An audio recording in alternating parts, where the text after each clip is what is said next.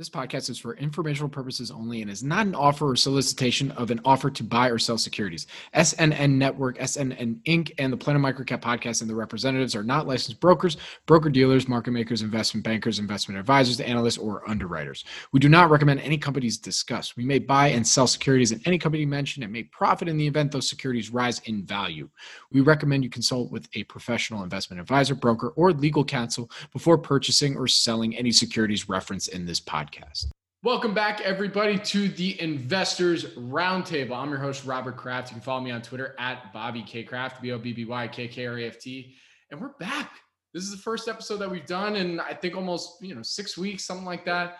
And uh, the dust has finally settled on uh, the virtual event. So uh, we, I've been able to co- finally come up for air and catch up with a couple friends here. So uh, I'm really excited to welcome uh, the mainstays of the show. I, I think it's, I think, we could be accurate in saying that they're mainstays at this point. We got Stephen Keel from Arquitos Capital and Gary Reevy, ho- co-host of In the Market Trenches podcast. What up, guys? How you doing? How's it going, Bobby? Good to see you again. Laser eyes. Yeah, right. Yeah, I for, I, I actually forgot that that was going to be my doppelganger for this episode. But I, even though, listen, I, I said in the email about you know inviting everybody for this this week's event, I said anything but B T C and Musk, or you know. But I have a feeling the Musk from the last six weeks uh, is these things are merging. Uh, it's Musk just and B T C, uh, Musk and crypto are becoming one. Becoming one. I, I mean, it, it's just. Listen, I know we said we weren't probably going to talk about that, but I'm sure inevitably we probably will. But let's start off with what you guys have been up to. What, what's been going on? I feel like it's been a, a a crazy yet not crazy six weeks, like a busy yet not busy time. Like what what what have you guys been up to, Gary? Yeah, well, it's exciting because you know, look, we're getting into the annual meeting, shareholder meeting season, and things like that. And so for our you know small public company that I'm the chair of, we've got that coming up next week. Uh, now we're into a second year of virtual meetings here, which is interesting, especially for some of the smaller companies that I think all of us follow. It's uh, it's both a, a blessing and a curse with these virtual meetings. Uh, sometimes in past years, showing up in person, you you gain some kind of insight uh, about the company itself, but you also have a way to network and catch up with some of those fellow investors in those small meetings. And that's what we're not getting the last couple of years here with the virtual meetings. So I'm hoping this will be the last season of that. And next year we can get back to normal times. And uh, I, I think we will, you know, things are, people are getting vaccine, uh, vaccinated and things are opening up a little bit. So uh, hopefully next year we, we can do that. We can all be at Berkshire in person. Hopefully, uh, you know, Warren and Charlie will, will be there. And, uh, you know, so one more year, I guess.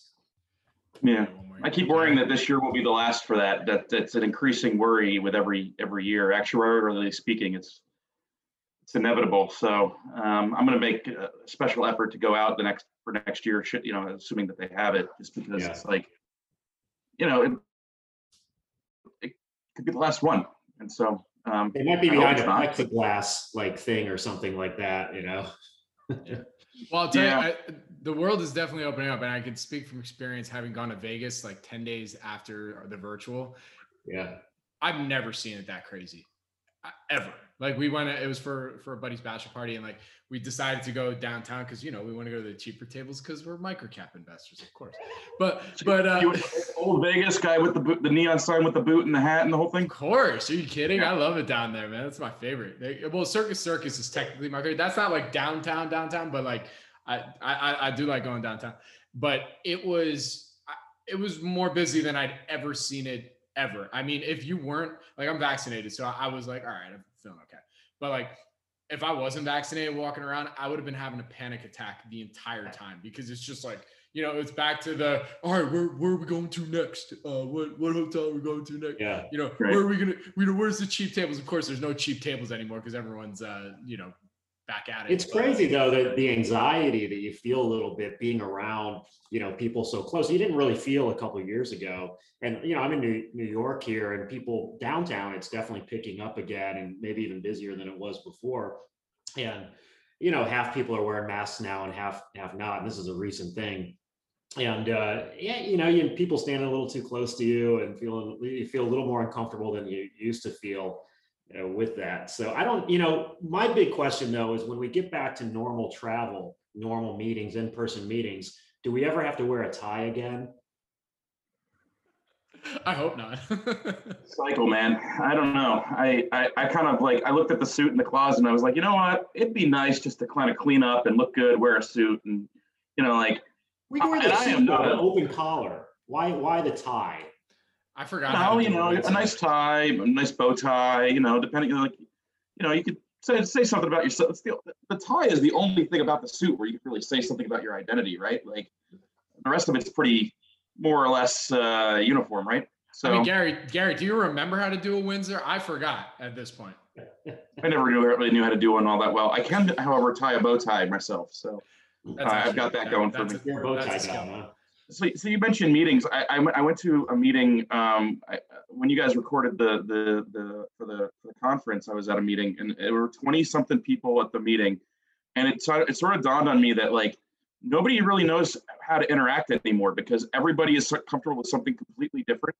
And so, like, some people were waving, some people were fist bumping, some people bump elbows, some people just kind of nod. It's just like, I, for a guy that's always been kind of socially awkward, it was like, you know, I, I felt like I figured out what to do and now I'm completely lost, but it's maybe a little bit better because everyone else is also So what do you guys, I've been, I've been sort of mulling this over, and I and I think that there are some things that are like permanent in nature about what's happened the last fifteen months, and some things are less permanent in nature. And I've been trying to sort of ruminate on what's changed for good and what's just changed for right now. And I don't know if you guys have any. I think we're going to get back to normal meetings, you know, fundraising and things like that. I don't know about uh, so much of the conferences. I mean, I think people want to get back to the conferences, and there's the networking there, the social aspect, and that's what human nature is all about. That might take a little bit longer, and some of these virtual meetings might, you know, might continue indefinitely. But in terms of fundraising meetings and and uh, sales meetings and things like that, everyone I've talked to is itching to get back, and I know yeah. I am too. You know, I used to travel to London and Switzerland for meetings, and it's been a couple of years. I miss it. I, I really do. It's been a year and a half. Uh, so I want to get back to that. I think everybody. I think other people want to get back to that as well. Uh, and, you know, now, though, it allows for some follow-up in between with video, uh, Zooms and things like that, which I think is helpful. So we can have a meeting in person, and then if there's any questions or follow-up, you know, we can hop on a video call a week or two later and resolve that. Uh, so I, I think that's that's both, you know, to your question, it's both getting back to the normal, but then enhancing it. And I, I hope that's the case in all areas. I mean, even like here with restaurants in the big cities that have taken over kind of outdoor seating that they may not have had as much before. Now you have indoor seating and outdoor seating. So, and the, the great restaurants survived and thrived. Mm-hmm. You know, I think we can go across that all, all these different industries, uh, companies that have, uh, have taken on the challenge and enhanced the offering. Things are going to be better in the future than they were in the past because they've had what they had in the past plus, plus more. Uh, yeah. So, you know, I think that's the way we kind of have to have to look at things. Yeah, yeah. I, I, I, I had a similar take. Sorry, I didn't mean to interrupt you, but I, just to answer your question, I had a similar take, especially on uh, speaking specifically to restaurants and conferences. I'll start off with the restaurants part. Is I completely agree with everything you said. Like just this past weekend, we went out to dinner in, um, on Main Street in Santa Monica, and things in L A are starting to open up quite a bit. June fifteenth, I think, is the great unmasking. I, I dubbed it that, the great unmasking, but like, but, but, um, but on Main Street, you see, and, and this is in other little streets throughout L A too, is that, you know, you have all the outdoor seating.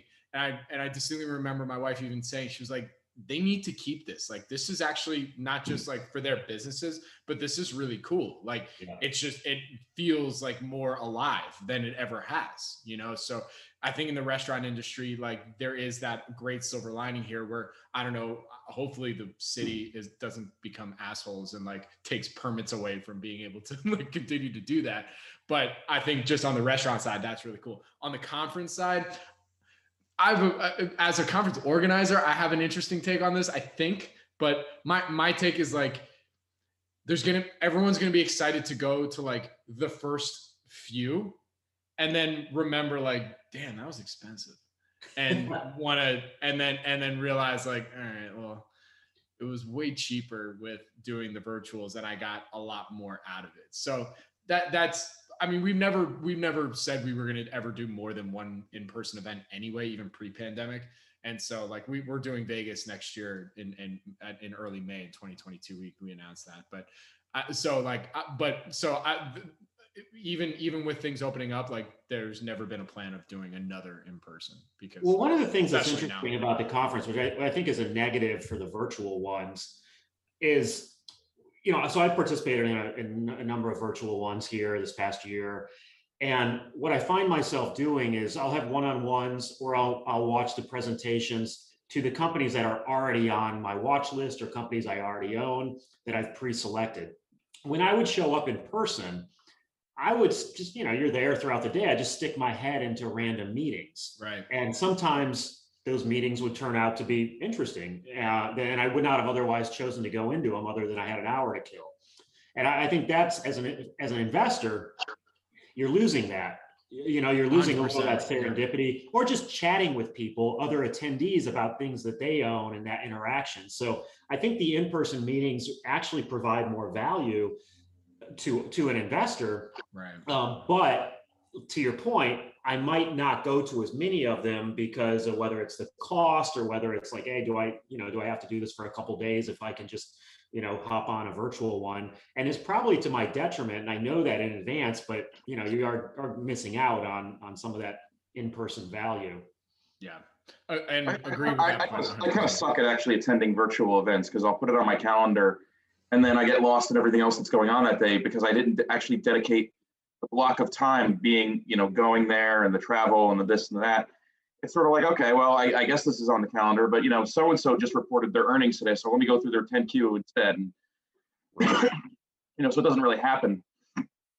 But like the in-person stuff, it's like, I don't know, like I'm on the, I feel like I'm on the low end of the, of the amount of social interaction that I need, but I, but I'm, I'm surprised at how much I miss it. You know, like I, I, I would describe myself as a quasi angry loner, but you know, I still need a certain, I hate people, but I love gatherings. It's weird, you know, it's, uh, and so, but it's, it's, it's not all the stuff that you know that you need to be looking for or looking at. It's all the stuff that you don't know that you, that you then find. And it's sort of, you know, I was talking to my business, my business partners about this and, you know, it's this, it's not the stuff that we know we need to need to accomplish that, that gets affected by not being able to get together in person. It's having lunch and discussing something and having an idea because you're, you're, you're able to, And and like you can yeah. schedule time for stuff, but like I don't know, I, like if like if somebody calls me right now, they're going to interrupt what I'm doing. It's different than being there in, in person, and it's sort of like it's all the stuff that that that doesn't happen. And I do feel like it's sort of in, influenced my investing a little bit because I am like I do like to like sort of talk things through and ruminate on ideas and like, hey, what do you think about this? What do you think about that? And you know, like my like my partner Eric's really good at this. It's like. I can, t- I can like, you can sort of t- like, if I can sell him on the idea, I, it's probably a good idea. And if I can't sell him on the idea, it's probably not a good idea.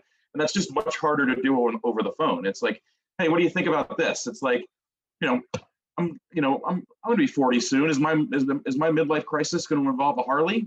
You know, and and aren't there a lot of people like me? And you know, a lot of stocks are expensive, but like, is that interesting? I don't know. I mean, you know, it's like. It's these types of things that don't happen, and um, but you know, it's it's just been such a strange time. You know, uh, Gary, to that to that specific point, if we want to, you know, we would have this conversation in person. I'm forty-two, never thought about riding a bike before, and I actually the last couple of months I've been thinking about it.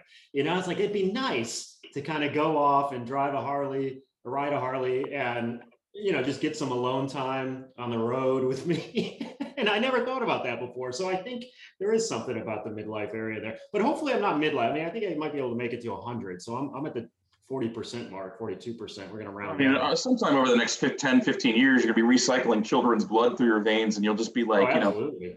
Absolutely. You know, it'll be yeah. right next well, to the Bill Gates microchip.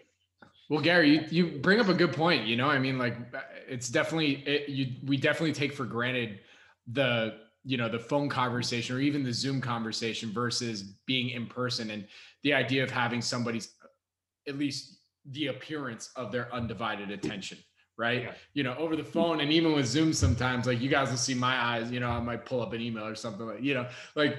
Wait, you, what? You, you, what? Not with you, oh, sorry, not with you, not with you guys, you know, of course. But, but, you know, but over, over the phone, you know, it's, you, you don't know one hundred percent that you have their undivided attention, you know, it's, it's, but you nice just don't you have that in person. Yeah, yeah. I mean, that's, that's it. Even on Zoom, you know, and I, you, you know, and, and these are more for like one-on-ones and things like that, that, you know, look, you're checking how's, you know, what the stock's doing today, or, you know, you're checking something comes into the room, the dog barks, et cetera. I mean, it's, it's distracting, where when you're in person, you know, video is good because we can still see each other. Uh, you can still kind of get a little bit of uh, the mannerisms, but in person, there's so much nonverbal communication there that you can see on both sides. And whether it's fundraising or whether it's you're you're you know talking to the management of a company, uh, you can you can tell much better if their words match up to the reality based on their nonverbal communication. And yeah, body yeah, language is key. Valuable. What's yeah. that? So the body language is key, right? Absolutely. Absolutely. It's more important than the words themselves. And and to be able to even visit companies again, um, and, and walk through, see what their offices look like, see what cars the senior management drives, see, see what the other employees, what their uh, attitudes are like. Uh, that's valuable information as an investor when you're doing research and due diligence. Stephen, you do a lot of site visits, or, or is that something that's common as part of your practice? Like I've I tend not to invest. I mean, maybe I'm, I find I, I find them like I'm not doing uh, sort of industrial type stuff where people are making stuff. So is it, is it as valuable, or do you, do you do them? Or? It depends. You know, I, I think it totally depends. And you know, I don't. Some people, you know, some investors, P Ms, analysts take pride in the number of visits they have. I mean, pre-pandemic, number of visits they have every year. Um, and other ones would take pride in never having a meeting because, you know, you don't want to get sold or distracted or something. You, you know, the senior management generally are really good salespeople. Uh, and I, you know, look, I'm not a purist either way. It depends on the company, and it depends on the level uh, of due diligence that you think is required. And some of that due diligence is required simply to form the the the, the discipline and commitment to the position. Uh, and yeah. this is actually, I, I'm going to deviate just for one second about crypto. I don't want to get into a deep conversation about this, but the problem that I have with crypto, forget about the forget about the foundational issues about it, is how do you get a, a commitment and discipline level, right? So if you're a diehard person, you're just going to own it forever, and you're going to always buy the dips and things like that. Fine, you know, you have you're an irrational, you have an irrational amount of commitment to it. Fine. That's like a personality disorder. That's not like a, a research thing, right? And it's the same people who like have owned Berkshire for fifty years. God bless you. You know, like you, you know, you just decided to own it forever, and you, you know, fine. But for the rest of us, how do you get that commitment and discipline? When we're talking about companies and fundamental analysis, that commitment and discipline comes from the research process. You know, you've made some sort of determination. You've you've decided that. Uh, you know, I like this company at this price, and et cetera, et cetera. Uh, and, and you, you know, it takes time to build that commitment. So if the stock happens to drop by fifty percent, but the operations still seem to be fine, then you can continue to own it, or maybe you buy more. And how do you do that with gold? How do you do that with crypto? How do you do that with, you know, trading currencies? It's mostly charts, and mostly, you know, you're reacting to the prices itself, and some sort of like thirty year, you know, thirty year thesis that may or may not be right. But, you know, for us as people who like to invest in companies that you can value, um, have fundamental bottom up analysis, our commitment level to owning it in difficult times or buying more in difficult times comes from that research process. And that's completely different than, you, you know, than a, than a crypto investor who, who uh, is, has nothing else to rely on other than, than price and some, you know, kind of irrational, uh, irrational foundational view on, on things that may or may not come true. Yeah. I mean, I, I would say that I, I largely sorry. agree with that. I think what I'm, what I'm always cognizant of is like, there's, there's enough due diligence to get, like, how much do you got to know to do something? You know, what's your confidence interval on a decision? And I know people who, who need a confidence interval of ninety-five percent or higher. You know, I'm just, Um, that that's not me. I'm I'm I'm a little bit lower. There are there have been instances where I've had very high confidence, but um, you know, it's sort of like with, with things like the you know Bitcoin and everything else like that, where it's sort of like you know, it's valuable because other people say it's valuable. Okay, what's my confidence interval that people are going to continue to say that it's valuable? I don't, it's, it's hard, you know? Yeah, and I'm not saying don't invest in it, right? Like that's, that's up to you, but realize what it is, you know, understand what it is, and, uh, and be prepared for there to be large drops and perhaps one day for it to be zero. You know, people forget the Beanie Babies that we, that my parent, my mom invested in and your sisters did and things like that, you know, in the nine, and there's examples like that every ten years, right? Every ten, fifteen years. But, um, you know, I think, The, back to the question about how much research and how you do the research, whether it needs to be in person and and it's kind of scuttlebutt you do, you know, you, you have to be a little bit worried about over research also, because yeah. your commitment level needs to be appropriate, not not too much, uh, because if you feel like you've put in all of this time, maybe hundreds, sometimes thousands of hours on a company through the years, um, that blinds you also. You know, this yeah. is where the psychological element comes in that's so fascinating about investing, is you can screw yourself up by doing too much research as well, because then you're you've you have this bias, um, and, you know, all this time you've already put in that, you know, you think that time is valuable in some way, and then you you you know you you miss um, red flags that you otherwise would not have missed. So uh, it's it's this. Definitely intersection between information gathering and judgment from that versus uh, these biases that always come into effect. Yeah, it's weird. It's evolved for me over time. So it used to be that I used to have to do a lot of work to get comfortable with something to do it. And now it's sort of, for me personally, it's I, I feel like I know within the first half hour of looking at something, oftentimes, whether or not it's it makes sense to me and something that I think will will, will, will be all right. And if I'm devoting a lot more time to it, it's like I'm trying to convince myself that it's a good idea rather than it actually being a good idea. And so it's like my stance on this has sort of evolved over time from being a you know higher confidence interval, spend a lot of time on something to, you know, I'll know within the first hour or two whether or not it's I'm going to do something, and then it's just trying to think about things like sizing it and you know what am I you know what what am I going to be you know what don't and figuring out what I don't know and just sort of. You know, what what don't I know that I need to know about this? And, you know, there's a lot of times there's only a handful of things that really matter. And as long as you got a good beat on those two or three things that really matter, if it's more than two or three things that matter, it's probably too hard. Um, yeah. But, you know, it's interesting that, you know, it, I, it, I it, it's it's a, it's kind of like in the beginning, you have this false sense of confidence. And then as you sort of go on and you learn more, your confidence sort of diminishes, and then you sort of have to build it back. So I remember like five or six years ago, it's, it's I sort of, it sort of dawned on me that like you have this imposter syndrome where you're like, I don't really know what I'm doing, do I? But then like you look at what's going on, you're like, no, I actually think I kind of do know what I'm doing. And you have to sort of learn to trust yourself again. It's it's it, the investment journey is funny that way, because you know you start off and maybe the worst thing you could do is have a good win with the first thing you do.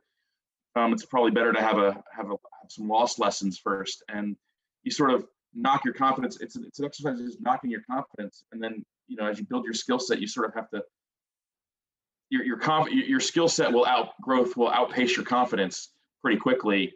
And it's just I think I think it, there's actually a term in psychology for it. Is it uh, the is it Dunning-Kruger effect? Is that what it is?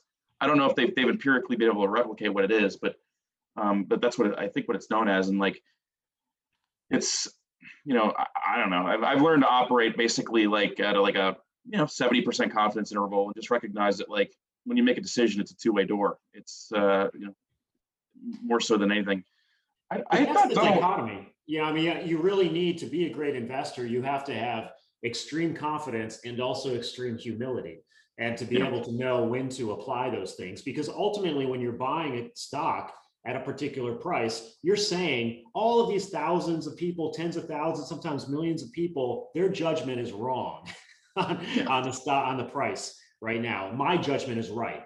And so you have to have that extreme level of, you have to have an ego, right? To, yeah. to, uh, to, to make that decision. But at the same time, you have to have that extreme humility to say, most of the time, you know, all these people are actually right. And so I have to differentiate between when they're, when they're right and when they're not. Yeah. I, my, sort of my null hypothesis might do anything is that the market's got it right. And I sort of, you know, have to disprove that one way or another. And then I have to answer the question, well, if the market has it wrong, what's going to make it go up? And you know, that could be all kinds of different things, um, you know, but to get back to the issue, like like to get back to sort of like visiting these companies, like sometimes I get involved in things and I just kind of want to go. I just kind of want to go see it. I want to meet these people for some reason. Mm-hmm. Like right now, I'm involved in this junior mining, junior junior gold mining company. It was it was sort of a spin out of a bigger entity, and the way it happened, the way the whole thing went down was super weird. I never. I do a lot of like special situation investing.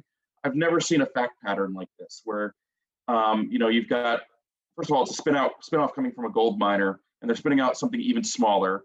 They're going on. They're going to O T C, not not not the NYSE, even though they can justify doing it. And like, you know, they they invested all this money in getting this mine up and running just to spin it out, and then all the entire management team lined up on one side of the boat after moving it to O T C. After and I'm like, I'm just like looking at this and like, this took me all of ten minutes to know that I wanted to be involved in it. Yeah. And then, you know, as I'm involved in it, I'm listening to the call. I'm like, these I can't tell, and I'm not I'm not naming the company for, because I'm gonna because as I listen to their calls, I get on their calls and ask them questions. I like. I can't tell if like they seem kind of dumb to me, like and like and like they're gold mining guys and like they just seem kind of like like like like it, it, the the conference call that they host is just bananas, and like I, there's no other way to really describe it. And I kind of want to just go and see these people, like like I'm like like like like there's a traveling space zoo and I can go visit this you know visit the animals like like, let, like that's that's like what I've got going on in my mind is like. And I kind of just want to see the operation, but like it's like I'm, I'm it's it's it's in the middle of Nevada, and it's kind of like you know, uh, it's like five tie. hours from Vegas. To, I, I, what's that? Get your bolo tie. Yeah, get my get my bolo tie going. But it's but it's but it's funny like that. It's just like all, all it took was about an hour for me to figure out that I wanted to be involved in this thing. But now it's sort of like, oh, do I want to take a trip to Nevada to go see these guys in their natural habitat and you know see what's going on there? Like I've, I can't, I, like, I never imagined being involved in, like, a junior gold miner, but I'm involved in a junior gold miner, and I kind of, like, and I, and I think it might be the only time I'm ever going to be involved in a junior gold miner, unless there's another crazy situation like this that somebody concocts. And it's, That's like, funny. I kind of wanted to go see it, but, like, I kind of, yeah, I don't know, it's just... Yeah, a conference call doesn't do it justice, for sure, and even a Zoom call, that, that won't do it justice. I mean, it... Yeah. It's, and that's why the travel's going to come back. That's why business travel's going to come back. Yeah. Will, oh, sorry, Gary, you're gonna say.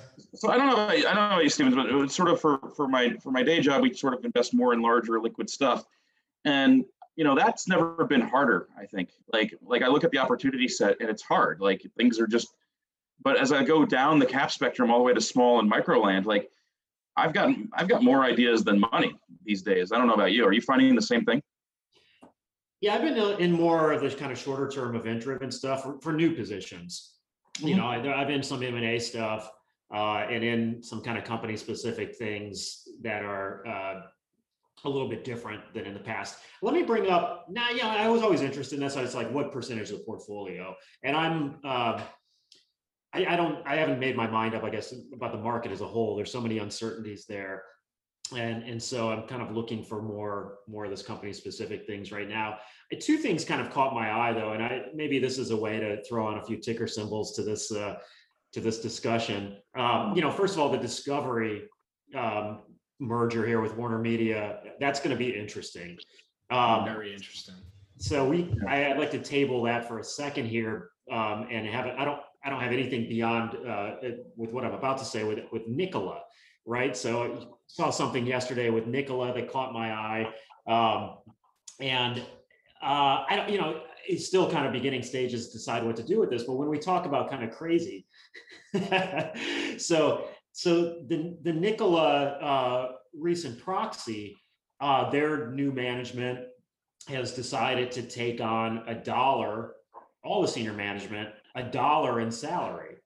And then they get uh, stock issuances uh, beginning at twenty-five dollars uh, per share. Stock's at like twelve right now, uh, right? And, and so if it gets back to, I, I think the story was, if it gets back to, I don't know, sixty bucks or something like that, then the C E O gets two point two billion dollars, right? Um, but they get nothing until it gets to twenty-five. Now they have some stock otherwise that they you know had pre pre this, but you have three years where each of them are making a dollar per share, and at twenty-five dollars per share they start to make money in stock, and stock's at twelve.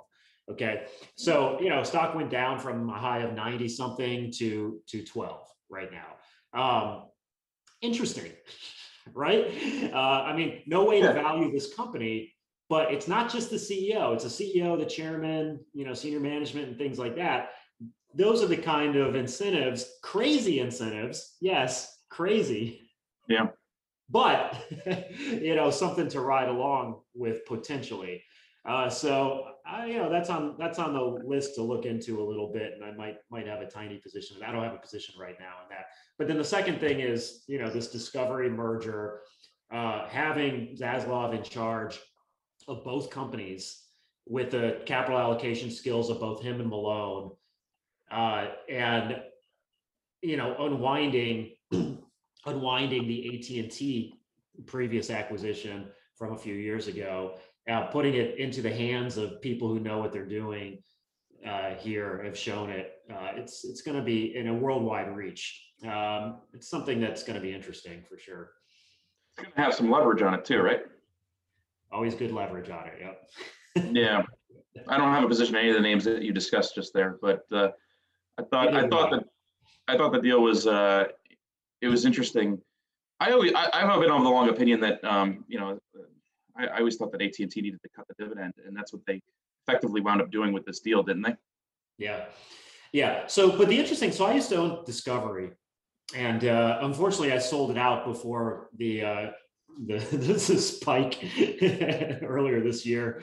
Uh, I even had some options and things like that. So a lot of uh, what was weird wasn't that just one of the sh- one or one of the share classes yeah. that did that?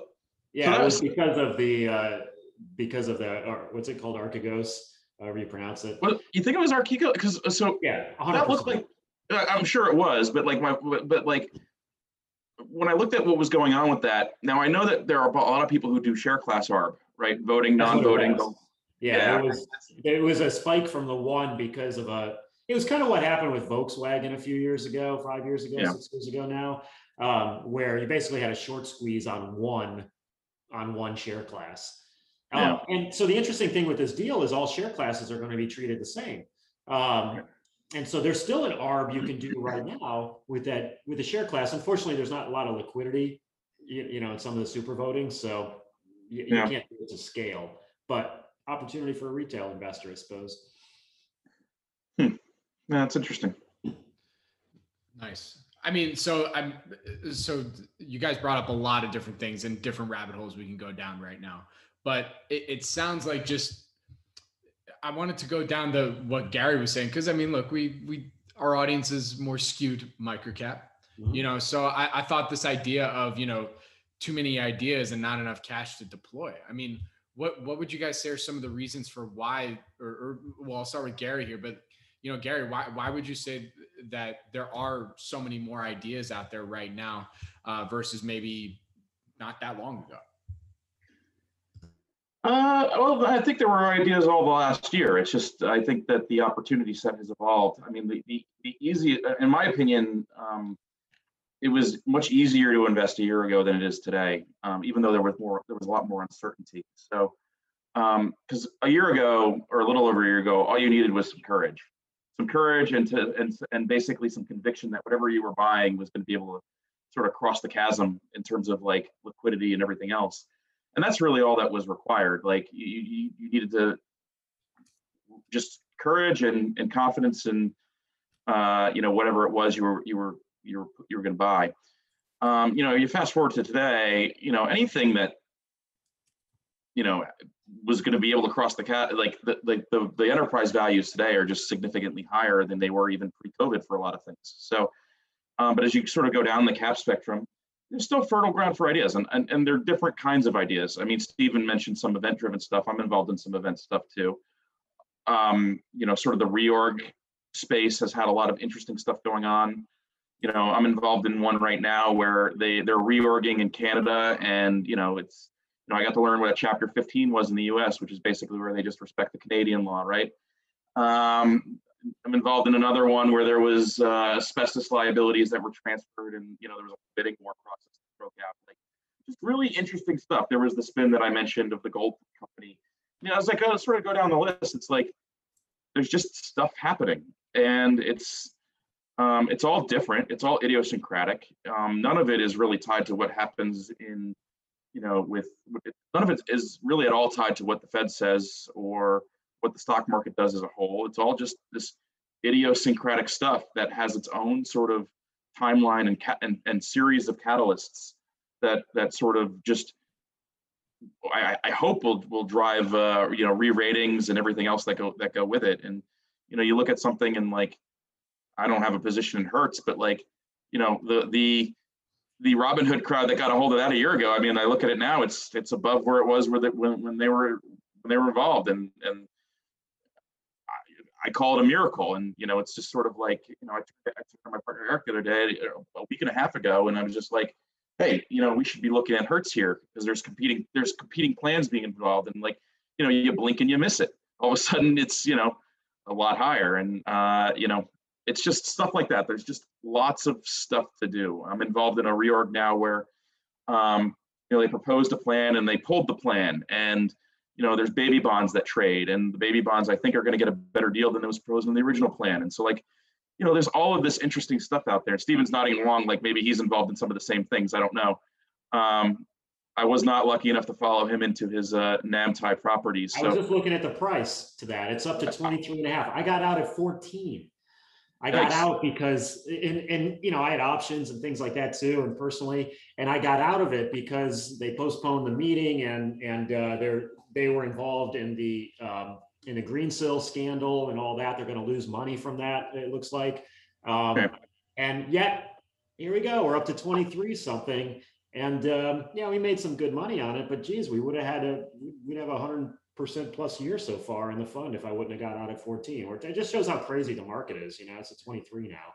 it's, it feels like things are just moving really fast at times, right? It's it's yeah. um, you know, and sort of earnings season was a rough go for for for me this quarter, at least in terms of some of the in certain terms of some of the larger liquid stuff. It's just been, you know, it was like nobody could say anything that anybody liked. Um, and you know, and then you have the smaller stuff, which is just completely idiosyncratic that way. And Yeah. Um, you know, it's just uh, it's been it's been a straight it's been a strange call it like two months because you know we had the year end results and then sort of Q one creeps up on you pretty fast, and you kind of forget how fast Q one can creep up on you after the after the because the year end always takes longer to compile, so that time is compressed. And yeah. uh, so I kind of feel like I need a vacation. Yeah, you know, you know my my issue here, I totally agree with you, Gary, and and it's the challenge is things are moving so quickly. That when something catches your eye, you've got to get on it now uh, in terms of your research and deciding what you're going to do. And, you know, yeah. the market is crazy. It's crazy right now. I think crazier than usual because of the um, the volatility, the retail crowd, especially some of these smaller companies. And the challenge that I'm having is opportunity cost. Yeah. It, you know, some of these, I, I've got a long watch list here with a lot of really interesting things. And sometimes it gets away from you so fast. And, you know, it's like, okay, do we get in this company because we think it can do fifteen percent, you know, per year over the next few years. And then all of a sudden it doubles and you're like, okay, I'm out, you know, didn't get the chance to actually get into it. And, you know, we're looking at, even in the event-driven space is, you know, looking at things that are, okay, we think we can make a fifteen percent return on this, but how soon? And then this one, we think we can make a fifty percent, but how soon? And, you know, you're comparing about these really optimistic, rosy projections, and it's which one do you choose? You know, because because which one is going to catch the eye? Which one has the better story? Which one is going to catch the eye of the retail crowd sooner? And yeah. that's a new challenge for me, at least. The buy and hold stuff. You got to get your timeline right, right? Yep. You not only do you have to get the fundamentals right, but you have to judge the story and how it's going to resonate with the crowd. Not only with how how the fundamentals are and whether they'll keep up or not, uh, and that's inter- it's interesting though. And that's what makes yeah. the it makes the market so interesting. It's something I haven't had to deal with in twenty years. Yeah, a few years ago, I learned to ask myself a, like a pretty like a just a just a, a question before I got involved in anything, and it sort of helped me as I've gone. Which is, you know, are things getting better here? Are they getting worse? Or are they staying the same? And can I tell? And I very much prefer only to be in places where things are clearly getting better, because that's how, because that tends to be how people find it. Yeah. Um, you know, and that your timeline thing is, is, is, is very, um, it's, it's, uh, timely for me to be thinking about too. Cause like, Now I'm involved in one where, you know, okay, you know, th there's cash and stuff, there's cash and securities on the books that are roughly twice what the market cap is right now. And, but it's like, you know, it's messy. There's stuff going on. It's like, how long, how long, you, you never quite get there when, with those types of things. It's like, what's my opportunity cost? And sort of waiting and, and both in time and in brain damage, just waiting around on this, you know, and, and sort of, you know, you find yourself wondering, you know, okay, can I go find something else where there's more of a natural progression of things where, you know, basically the catalyst is, you know, they came out of a process and the, the numbers are going to get better in the future and they just have to post the numbers. Mm-hmm. Like, you know, like that's, that's the best catalyst, right? Like, because they put the numbers out, people find it and, you know, it's numbers, numbers improve, stock goes up. It's kind of like physics. Numbers, numbers are worse, stock, and it's, it's, it's, it's physics. So I, I've been sort of ruminating on that, um, but there's been just no, no shortage of things to be poking around at and, and, and looking at. And um, you do find a lot of things that sort of got, have gotten sort of forgotten along the way.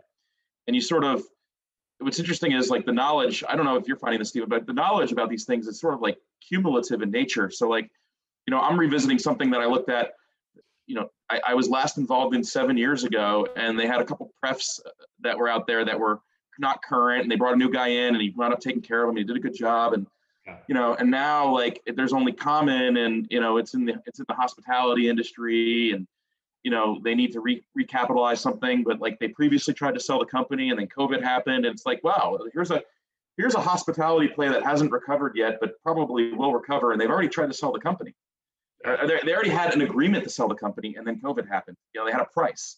It's just like, this stuff is like, it, there's just so much more stuff to do than there is sort of time in the day. Yeah, totally agree. Totally agree. So, do you guys, do you guys feel bad for some investors out there that just don't have that filter yet? Because it's, I mean, even, even just covering the news, I mean, sometimes when I'm putting the roundtables together, just coming up with the topic, I'm like, there's so, like there's so much, and yet I'm I'm I, I I'm at a loss of like, all right, well, what will be interesting? Like I'm not an S E O expert that's like seeing what's gonna get clicks or anything, you know. Like I, I'm just thinking like, you know, there's just so much. Like I know I could probably get more clicks if we just do, go on like a whole B T C, you know, Musk bash session here or or pump up session, you know. But at the end of the day, like I. I I don't know if that's the most, if there's going to be any original takes on any of that, you know? So, but, but, but my point being is that just being able to filter out, you know, just what, what your, what, what should require more of your time or what should be taking over. Well, that's a challenge. Yeah. I mean, that is the challenge, right? Because we have fundamental views on particular companies and we think we can have some range of value for that company Five, for the next five years, right? Discounted back to today and what we think the company is worth today. And that's only part of the, that's part of the issue right now. So, you know, we, we have to have that, that's the foundation. But then the second part is, well, how charismatic is the C E O? How well are they telling the story?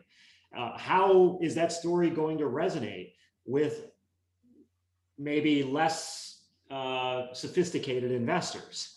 Uh, Should I buy potentially, if I think that story is going to resonate, should I buy out of the money call options for a little piece of the portfolio with the, with the idea that this thing could skyrocket far beyond what it's actually worth?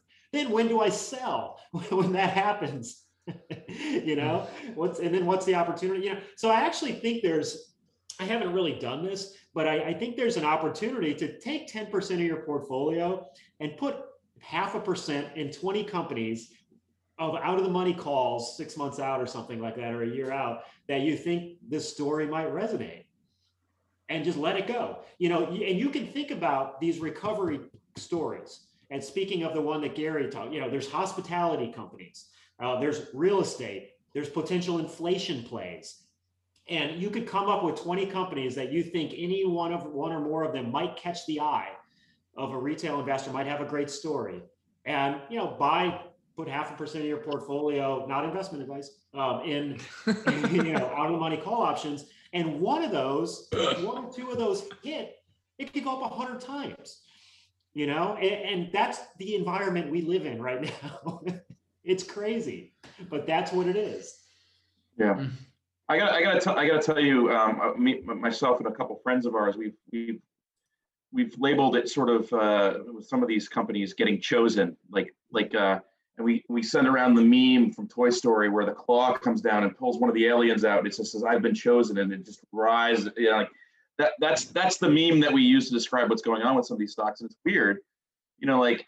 I'm talking to a bunch of really smart people, and Great you know, analogy. Is, is is chosen one status part of the investment thesis? And it's just weird to think that, like, yeah, I guess it could be part of the thesis. Like, is this, you know, if this is something we own, it's, it's low float, and you know, the the some stock twits or the Reddit crowd has gotten a hold of it, and you know, all of a sudden it's uh, you know, it's mooning, you know, or isn't that what they say, mooning? Uh, I, I don't know.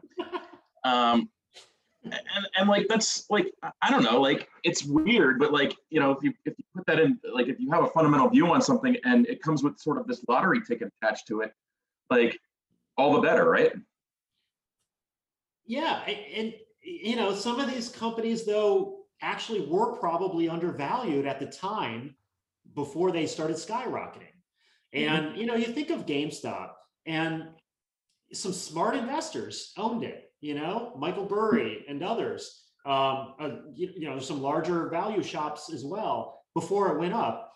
And right. then when the Chewy, you know, founder got involved too, uh, interesting thing, you know, like there, there's potential for a transformation here. The story was there. It was probably undervalued from a value perspective, you know, last uh, November or something like that. Um, and then, so, okay, you know, why not buy some leaps, small percent of the portfolio uh, at the time. Yeah. It skyrockets though. Then here's the problem I had been with NamTai. You know, had all these views, when do you sell? Okay, like do you sell when it gets to fifty and it's overvalued at fifty? And then it goes to one hundred and two hundred and four hundred, you know? So you leave a lot of money on the table here, especially the options, um, that it's just crazy. But also when you're this, this guy, Uh, what, what's his name? Who, you know, chicken finger dude, um, you know, who got brought before Congress. Like, you're crazy if you don't sell at three hundred dollars. You're insane. You're set for life, you know. And it's the same situation with this Dogecoin, Dogecoin, however it's pronounced, um, guy that he took out a mortgage on his house. He took a hundred grand in it, and now it's worth, you know, whatever. It's, he said, all I want to do is to be able to provide for my family and things like that. Well, then it goes up to sixty-five, seventy cents. You know, he's worth ten million bucks and he doesn't sell. Why not? You know, so this is where you get so screwed up uh, mentally. And this is, this is screwing up kind of a whole new generation of investors here, that you say, the reason I got in the market is because of this. The reason I bought this is because of this. This is your thesis. And then it comes true, and you don't sell, and it's going to go all the way back down to zero, and you're going to lose everything, you know, all the way, uh, whatever, you know, you're, I mean, you had, uh, for, for, for GameStop to fundamentally be worth four hundred dollars again, fundamentally, it, it could never happen. It could be a decade from now. You know, everything has to be perfect with this transformation for it to occur, for it to even be worth what it trades at right now. Everything in execution turnaround has to be perfect. And I mean, there's no law that says that stocks need to trade on fundamentals, right? I mean, like it's that's that's the hard part about this is, you know, what are Bitcoin's fundamentals? What are gold's fundamentals? And what if you took the psychology of Bitcoin or gold and applied it to the S and P five hundred? Yeah. You know, you know what I mean? Like, and that we could be seeing some version of that. You know, like it's, you know, why why just because they have earnings and cash flows, why wouldn't the same psychology but that's behind, you know, something like gold or Bitcoin be applied to all of American business? Well, right? That's what's happening, yeah. Right? But that oh. ends at some point. That ends. And this is the problem, right? For these investors who haven't been through that, who haven't read, you know, Ben Graham, uh, you know, th- this is this is the problem is uh, at some point it does end, because we do have shocks to the system. And I mean, I, I would say for individual stories, it might end, but for the market writ large, maybe it doesn't. I mean, like, has it ended for, has it ended for gold? No, I think like, you're right. Individual story. Well, it, you know, look, people forget, crypto people, gold was banned. You were not allowed to own gold by, according to the federal government, until the nineteen seventies, from yeah. like nineteen twenty on, right? So this can happen. This can happen. You know, I actually I actually talked to somebody recently who was worried. Um, they were they were looking at like one uh, like these gold E T Fs, and they were worried that the that the uh, first of all, uh, you know, in our firm we we have a small position in gold E T Fs, so that's. But when I when I went to uh, BlackRock and I asked them for the audit report on if the gold was there, I was they told me the person I was dealing with said I was the only person that had ever asked for it. Uh, but recently, I was talking to somebody who um, was worried that the audit report like. That they're going to confiscate the gold, they're going to do all this stuff, and I'm like, the U S government doesn't care about that anymore. They they cared about it at a time because there was a link to gold. Now there's no link to gold. Right. And there's no link to Bitcoin either. Like, it, like I don't like if they haven't stopped it now. Like, why why would they? And you know, like, I, I just can't think of a good reason. Well, the question I mean, the question is this: two things, two things that I think could could burst this bubble, right? Or whether it's a bubble or not. Uh, but first of all, taxation, right? These things. All of these new uh, I R S agents that are going to be hired by the new administration, what are they going to go after? They're going to go after crypto gains because that's where the money is, first of all. And number two, well, did, you, did, you, did you did you did you see the Peter Thiel interview where he sort of intimated that Palantir was assisting the I R S in finding it? Wouldn't that be? Wouldn't that be? No, that, back, that, that, he's going to get back at uh, at Elon somehow. Um, yeah, right. No, absolutely, I believe that. But the second thing is this, when you're talking about institutional ownership from corporate, the corporate world, the forty Act exists, right? And the forty Act basically limits the type of investments that companies can make. No more than forty percent of total assets can be in securities, okay? Securities are generally seen as like stocks and things like that. Now, crypto, certain cryptos are considered in some in some areas security, and in, in other jurisdictions, not or not jurisdictions, but other other regula, regulatory authorities, it's not a security, and others it is. And all S E C has to do, this doesn't require congressional approval. All they have to do is say, put out, say our guidance is that that crypto are securities. Now, corporations cannot own it. I mean, they can own it only up to a certain degree, though, only up to forty percent of their total assets, and which is going to turn away most uh, most most corporations from being able to own it. They could put that out any day. That would be crushing to Bitcoin. Yeah, it's sort of weird. It's like it's like the Wild West in terms of like what it is. Like people don't. It, it doesn't have. It's sort of like a platypus, right? It's kind of it kind of have prop, properties of. Uh, being a security, it has properties of being a currency, it has properties of being a commodity. It's like I, I, I don't right, know. But, but when when I've when I've when I've observed the actual just like trading, that. What's that? The S E C can just put out a position paper and decide yeah. that. Yeah, I guess my question my question on that stuff is like, why haven't they yet? Well, good question. Yeah. No. Not going to get an answer here. no, no, I'm, not, I'm, not, I'm not. I'm not. I'm just. I'm just yeah. Asking. No. It, no. I mean, it. For look, we we talked about Bitcoin. I knew it was inevitable. We were definitely. Damn it, Bobby. We talked about crypto as a whole, not just Bitcoin. This is true. This is true. Yeah. I didn't say no crypto. I said, all right, let's try to. Win. But uh, you know, we, it, we. Uh, it, I mean, the the volatility that we've seen. I mean, in the last. Well, we could talk about SPACs right. too. We're almost done here. I know, but you yeah. know, when you think about it, it's been a few weeks since we've gotten together and had these discussions. And so, what's happened, right, in the last month or so? And you know, the SPAC market has been decimated. Um, You know, there's opportunities there also. There's arbitrage opportunities there. Um, you story, some of these story stocks have continued to, to rise. We've had crypto, we've got Elon, we've got other things like that. Inflation has occurred. Um, so when we get back to the weekly schedule here, we can maybe we can dedicate an entire you know show on inflation um, and whether it's transitory or not. But these are the things that are the headlines. Yeah, no, we'll definitely do. I think we should definitely do another episode on inflation because we did one or no, well, we did one for Gary for, for the lumber throws on the guys that own their sawmills and they uh, they're they're patting each other on the back so hard all the time on Twitter. It's uh, I know we got to get a we got to get a Lumber Bros episode going. I mean that is just hilarious.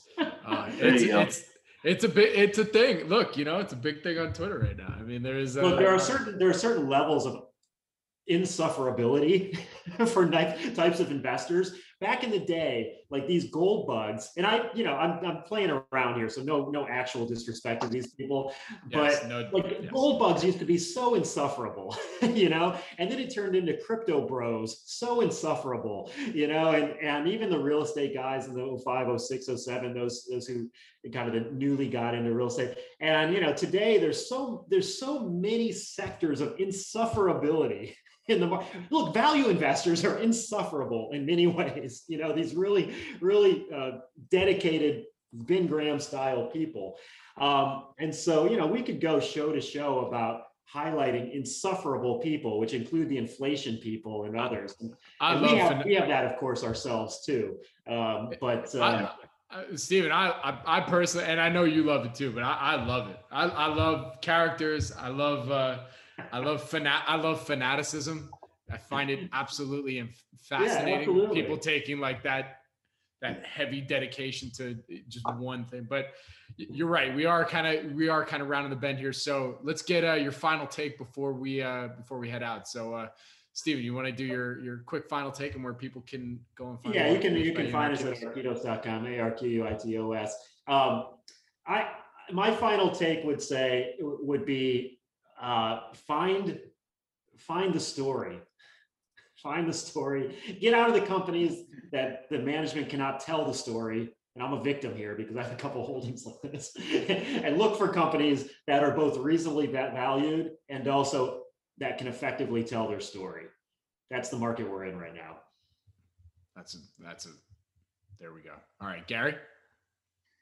Yeah, I, I mean, I have a podcast on your network with my partner, Eric, in the Market Trenches. So you can listen to that when we have those. And uh, if anybody's listening that would like to come on, that would be good to get some guests. Um, I guess my final thought on that is like, you know, it's harder today, but there's, and it's sort of like coming through a fire hose. And so I've been just trying to spend my time trying to better organize myself and, and, and the flow of information and the flow of stuff. And, um, you know, um, you know, there's, there's always, and there's always just, there's always something to do. So, um, you know, it's, I think these, these things, these, the various bros that are out there and the, and the, and the things that people are focused on, you know, crypto, N F Ts, so we didn't even talk about N F Ts.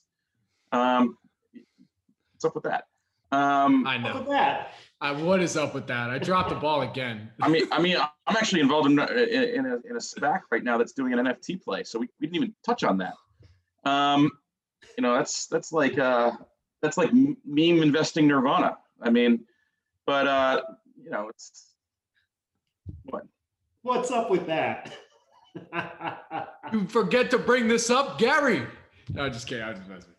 I mean, we'll, we'll, say, we'll, save that, we'll, say, we'll, we'll save that one. We'll save that one. That'll I, be a good I, one. I've got clandestine meetings at golf courses. I've got, you know, like you, I got some stories that I probably can't tell, but. Um, But there's always something to do. So oh, that's a good, that's a great way to end it. All right, Gary, Stephen, as always, uh, you know, it's been way too long. Love catching up today. We're going to be doing a, you know, we're going back to our, our, our weekly uh, programming uh, again now. So this is the first week. So everybody, uh, if you're enjoying the Investors Roundtable, you can watch each video version on the, on the S N N Network YouTube channel, and then you can listen to the audio version on uh, the Planet Microcap podcast stream. So uh, again, I'm your host, Robert Kraft, and uh, thank you all for tuning in. So uh, guys, till next time. Love you guys.